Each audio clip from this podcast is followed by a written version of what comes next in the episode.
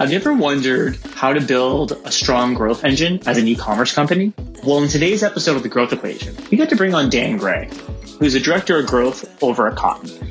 Really got to have an amazing perspective about how you build a growth team from the ground up, what the team needs to be focused on, what the types of uh, metrics, how do you hire for that team? And then as you think about e-commerce in general, how do you balance growth with, with the brand being such an essential part of the organization's success? So got to have some really interesting insights overall that I think everyone's just going to love. So let's kind of jump right into the episode. Would love for you guys to have a listen. Hey, Dan, welcome to the uh, Growth Equation podcast. Thanks for coming on. Thanks for having me. It's great catching up and um, getting to chat with you again. Yeah, no, no, definitely. Uh, how are things on your end?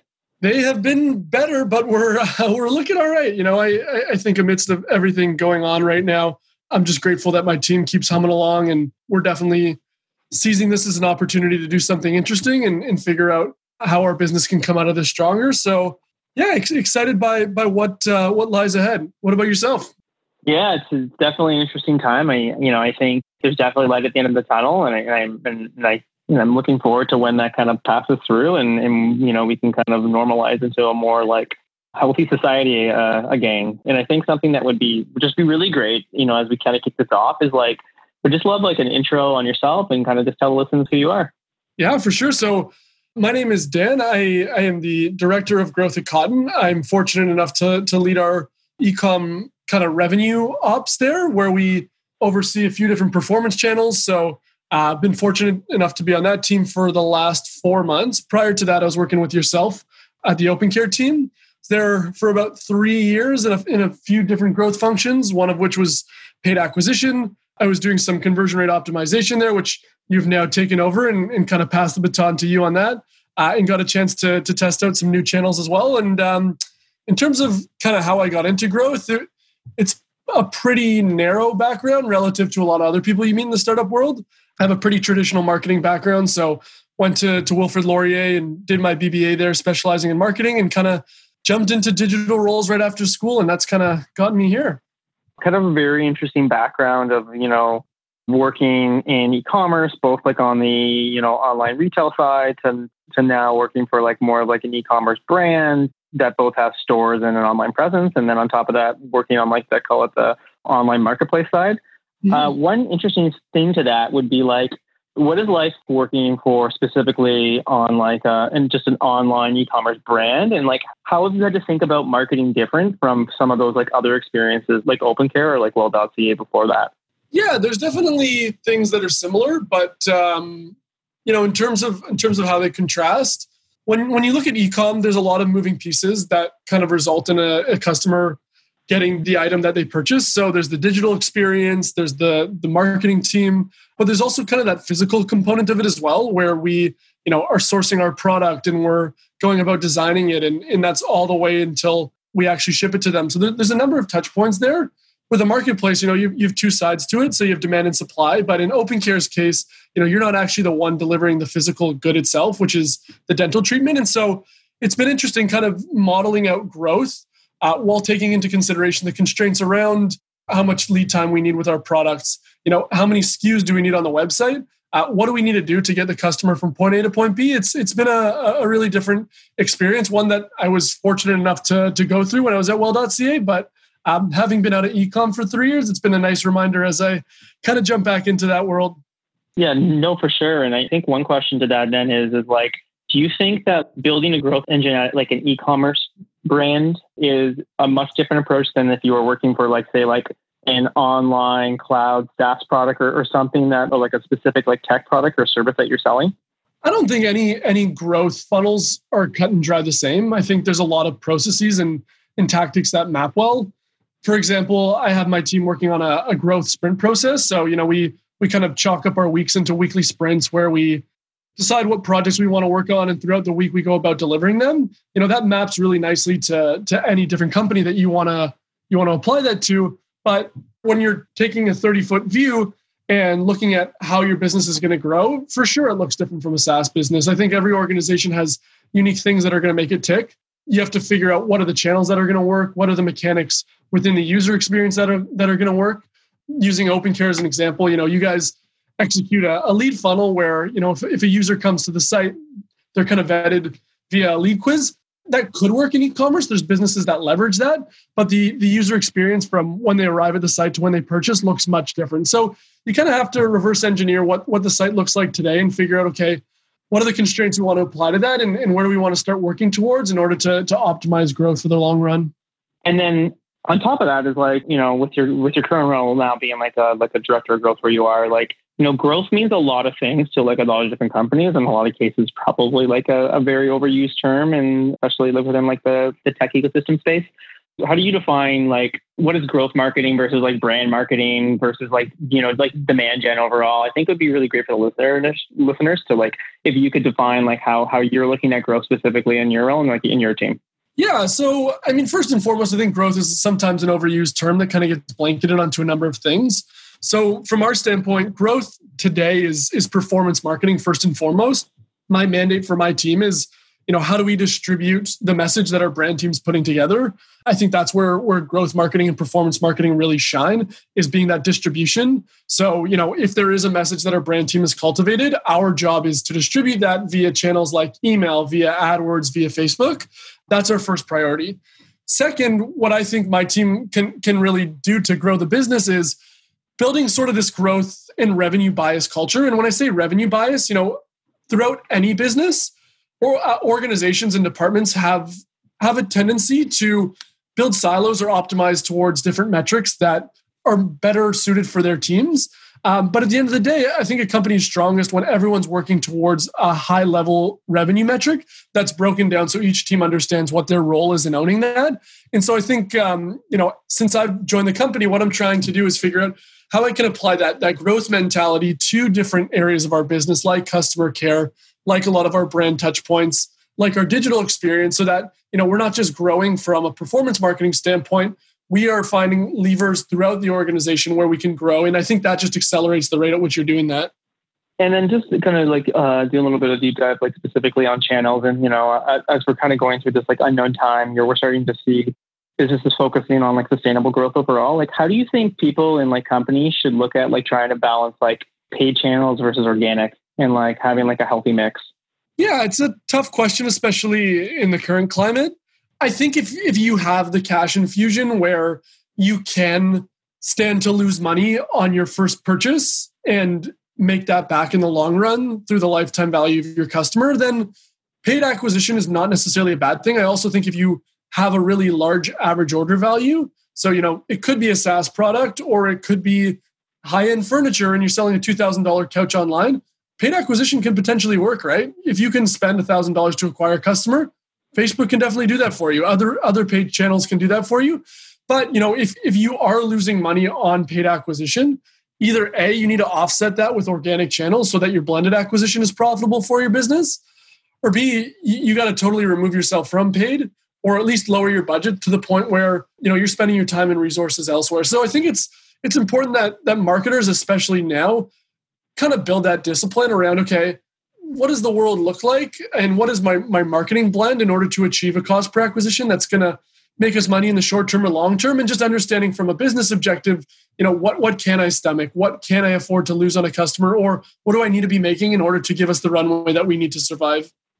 And then are you someone that like looks at like more around like having proper like channel diversification or do you think that it's it's okay to be heavily invested into a specific channel if it's like a very healthy like organic channel? So i don't think you ever want to be locked into one channel especially one like facebook or adwords where you know your money is just continuously being pulled back into the pocket of a massive business. That's never a safe place to play in. I think a channel like Facebook pairs really nicely if you're also investing in conversion rate optimization, right? So every every individual that you drive to your site, you're also improving the rate at which you convert them. I think that's a really effective mix. If you also, you know, add email into that, and so for every user that provides you their email, you're also doing a good job of converting them. Layer referrals onto that. Now you're not only converting that user, but you're also generating even more customers for that. So it's okay if you have like only one or two major traffic sources, but make sure you're also investing in other areas of the funnel so that you know your dollar in acquiring that user is going a lot lot further down the road. And then I guess uh, one specific question to that, how, you know, and, and obviously as, as you were talking about this and how like companies are becoming more and more like reliant on like with like Google and Facebook, like how do you think that companies should like try to navigate like that specific like relationship with those uh, with those channels? Like as as you basically are seeing more more the cost of acquisition keeps going up, right? Like and, and how do you balance between that? Because in a lot of ways it can become almost like a little bit of a drug. Yeah, for sure. So for ecom, I, I mean, I would guess a majority of ecom companies are running some level of Facebook ads, if not a majority of their business coming from Facebook. And so today it's a necessity to be on there. You're not going to, you know, find that reach anywhere else at such a targeted level. So I think it is important for teams to to work on how efficiently they're driving acquisition through Facebook, uh, and that comes in the form of of optimizations within the account, but also finding better ad creative and finding ways to generate cheaper acquisition through the platform. So, so first and foremost, that needs to happen. I don't want to sit here and say that you can do it without Facebook. There's definitely companies and in, in roadmaps where that exists, but for most people listening, that's probably going to be a part of their channel mix. I'd say outside of that, though, you know, setting really clear constraints around your business. A lot of companies use OKRs as a framework for you know what they want to set as their objectives and key results. Just really being really honest with yourself around, okay, you know, this is what my cost per acquisition needs to be Facebook is or is not delivering on that. What do I need to do to supplement that? And also, like, what scale do I need to do it at? So, say you're short $100,000, that's a very different conversation with your team than you're short a million dollars. If you want to find $100,000, maybe the world of channels is a lot bigger than if you need a million dollars, right? I don't know 20 different channels that can deliver you a million dollars in revenue in a month, but there's a lot more depending on what your what your strategy and your model looks like. So I think first and foremost, just being really honest about what those key results are that you need to drive, putting some unit economics in place and understanding what your cost per acquisition is, understanding what the lifetime value of your customer can be, um, and then starting to build out models and experiments that uh, uncover insights into whether or not those channels are going to work for you. So then, just kind of shifting gear to the last thing you said right there, I'm talking about like the the, the models and channels that are going to work for a business. So, say mm-hmm. some of our listeners that are listening right now are like, just trying to get their business off the ground. They're trying to figure out what the right channels are. Like, um, what would you recommend? And like, where do they even start first? Like, is it just like turning on some like some Facebook ads or some Google ads, or do you think you have to be a little more strategic on like like how you how you make sure you're approaching like what channel you pick first and, and how you experiment? Yeah, it's a great question. So, I mean, if I was starting out in, in creating a new business, the first thing that I would really want to make sure to do is invest in in what my brand looks like and sounds like. Uh, I think this is a really hard thing to do after the fact. So if you're already spending money on all these channels, it's really hard to go back and say, okay, how do we embed our brand into this? And so if, if I'm an entrepreneur and I'm just starting out in a business, it's like, let's really lock down what that message looks like. And I think that's that's where you've seen a lot of these D2Cs grow from companies like Casper and Warby Parker. And in a way, a lot of those were, were founded by like former PR employees and people who worked within agencies who really knew understood the value of, you know, what is that underlying brand building that first. Once that's in place, I would say, you know, figuring out what I have to spend. So if, if I have cash, you know, maybe paid channels are on the table. If I don't, maybe I have to go the organic route. But starting to run experiments that don't necessarily scale well. So it could be as simple as going out and standing in a park once all this kind of dissipates and we're no longer social distancing. But uh, going in a park and handing out flyers, wearing a T-shirt of, of your business, and asking people if they're willing to sign up. That's a great way to, to get insight into whether or not customers are interested. And it's a great, cheap way to get uh, word out. If you have money, you know, maybe you start bidding on keywords that are really high intent but have low competition. So you're spending a dollar cost per click to, to acquire users early on. So it's kind of just going through that framework. Um, there is a framework called the, the boomerang model. I can't recall what book that's from, but um, there's like I think it's 19 different channels they they recommend kind of starting off with and slowly going through all 19, picking the first three that that make the most sense for your business, running experiments to validate or invalidate whether those make sense for you, and kind of going through that list to uncover things that are going to work. And then talking specifically some of some of your background that you know you tested a lot of like new channels in your career.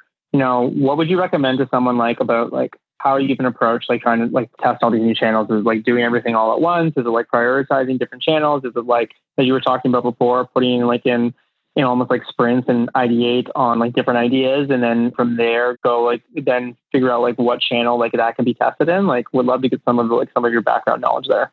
For sure. So I mean, I would love to do everything all at once, and I'm sure you feel the same way.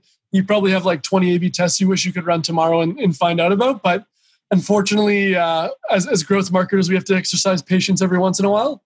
For me, the growth the the sprint process that I was I was talking to earlier is definitely the way I would I would recommend going. So first of all, you know, before we even get there, figuring out okay, what are the objectives that we're trying to achieve here? In the question that you posed, you know, your objective is probably uncover a new channel that can deliver X number of new customers within X time frame. So you want to make sure you're really clear on that objective.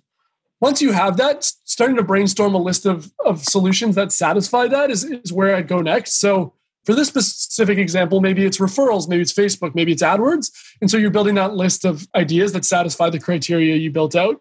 From there, I would go and stack rank it. So I'm creating some sort of criteria to figure out how to stack one above the other. One framework I like to use for that is called the ICE framework. So that's ranking things based on impact, confidence, and effort. Impact being the size and scale at which something can impact your business. Confidence being how likely is it to be successful, looking at either internal knowledge or external examples you're able to find. And the last is effort. How long is it going to take to find or how long is it going to take to run an experiment or how long is it going to take for you know your engineering team to go and build what you need them to once you have things stack ranked figuring out what kind of velocity you can have you know if you're a one person growth team maybe you can run max two experiments every two weeks and so you would go to your stack rank choose the top two things build an experimentation doc, model out what that experiment looks like in order to kind of put some hypothesis out in the world and actually start to execute on it to see how close you were to delivering on that hypothesis and figuring out, okay, is this something that's going to be part of my marketing mix long term? Totally. I think that's like a really awesome answer. And then I think to like just uh, to kind of switch gears on like kind of um, one last topic when it comes to like growth marketing overall is like, how do you, you know, sometimes the brand of a, you know, I'll call it a company sometimes get lost from like the very, especially at the very early beginning. Like, how do you think about like early stage companies should be looking at like their brand as like as something that they should care about when you know a lot of times what happens is like you know you're in performance marketing you're just trying to get channels up and going you you start testing and then it's almost like brand becomes an afterthought. So i'd love to get your perspective on like how how do you look at like leveraging the brand as what you do within growth? Yeah. I mean i don't have a perfect answer for that i am fortunate enough to be on a team right now where I am learning every day from wonderful brand marketers who are who are kind of teaching me about how we can we can integrate growth in brand teams. And so, you know, this thought is very much a work in progress. But I think it, it starts from the top down. If you are a leader of a growth team, I think it's really important that you provide your your direct reports kind of that mandate to make sure everything you do does serve the brand first and foremost. If not, at the end of the day, you're just pumping money into things that might not be there tomorrow, right? Even looking at the climate today, I would wager that organizations that have invested heavily in brand, when the dust is settled and you know they're not spending as much on, on paid acquisition and a lot of their their revenues coming from from brand led initiatives, you know, they're they're probably doing a lot better than organizations that are forced to spend money to get in front of people every day. You know, having that community is is so valuable. So as a leader, it's your job to make sure that your team understands that and they're they're looking at their experimentation frameworks through that lens if you're an individual contributor or you're listening to this and and you're kind of thinking, well, I don't have the authority to go and, and create that culture and I I can't mandate that. You have to ask for that, right? I, I think you should feel empowered to go to your, your leadership team and say, hey, you know, I think it's really important that this is part of how we're, we're going to grow. Can you give me direction on what the vis- vision of this business is? Or even just starting to take on projects that, that move you closer to that you know? Maybe saying okay let me let me spend a couple hours after hours and start thinking about these things and i'll bring you some recommendations and projects i want to work on to get us closer to that. Like i said it's not a perfect answer but just even starting to have these conversations and making sure that that your leadership teams are thinking about that that's the first step because i think that that moves us all forward. Totally. Um, i think that's like another really interesting answer there. And i think kind of like just switching gears a little bit now and you know you know you got to you know come into Kotn and you got to really kind of build like the growth function there from like the ground up, you know, would love to hear like some of your insights and what like what have you learned about like trying when an organization that is not brand new has are you're coming in for the first time and trying to build out a growth function like what were the things that you learned? What do you think that are things that are important for anyone that's trying to go through and trying to build this growth function within an organization? So i think first and foremost it's just being mindful of the fact that the way we think of things, I think as, as growth marketers and product managers and engineers, you know, not the world doesn't necessarily see things through that lens. And that's not necessarily the right lens either. And I think just being empathetic towards that is first and foremost what I am, am trying to keep top of mind. uh, because you know I want to come in and, and, learn from from my colleagues, but I also want to teach them about how I think of things because that's that's how you build diverse organizations. Uh, and so what I've tried to do, you know, within the first four months is not necessarily approach conversations and say, "Hey, this is my way of doing things, and this is how we should we should move forward." It's you know, this is one way I think about things. I would love to hear how how you've been operating so far because you know the business has been successful and obviously something's working teach me how I can grow as a marketer. And brand is, is just one example of, of how I'm trying to do that. Uh, and then when when the tables turn and you know I've, I've built enough trust with my coworkers where they're they take an interest in the stuff I'm doing, it's just an opportunity for me to share my perspective, not coming from a place of, hey, I'm necessarily right, but you know, growth is a really, really interesting framework and uh, lens to view things. And I'd love to help apply that to your area of the business if you'd let me. I'm not necessarily going to be right, but at least it's something we can try together to potentially move the business forward. As long as we're doing that and having those conversations and just being respectful of each other, I think it makes businesses a lot stronger. And that, like to your earlier question about, you know, how you infuse brand into organizations, it's a give and take, right? Like brand can't always be right, growth can't always be right. You need to be respectful of the fact that these functions exist because both of them have a role to play in growing businesses. And so finding a shared language that that allows you to do that and starting to have these conversations, that's how you're going to grow businesses that last, right? You're not going to disappear tomorrow because you have those growth levers that kind of prop up the day to day of the of the business, but you also have the brand that is kind of that pillar we all stand on.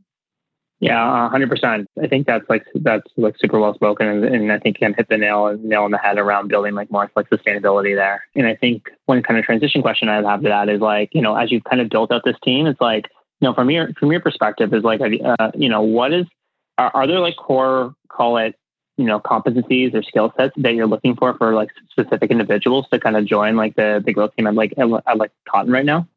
Um, it's it's really a case by case basis depending on on what the need is. What I kind of universally look for in people I try to hire is is a curiosity and and uh, inclination to ask why. I think at the core of every growth experiment is a really, really strong hypothesis where someone sitting behind that experiment is asked why. And, and they've they've kind of looked at a problem and said, you know, like this isn't right. Like maybe there's a better way to do this, or, you know, have we ever thought about things this way? So I'm looking for that curiosity.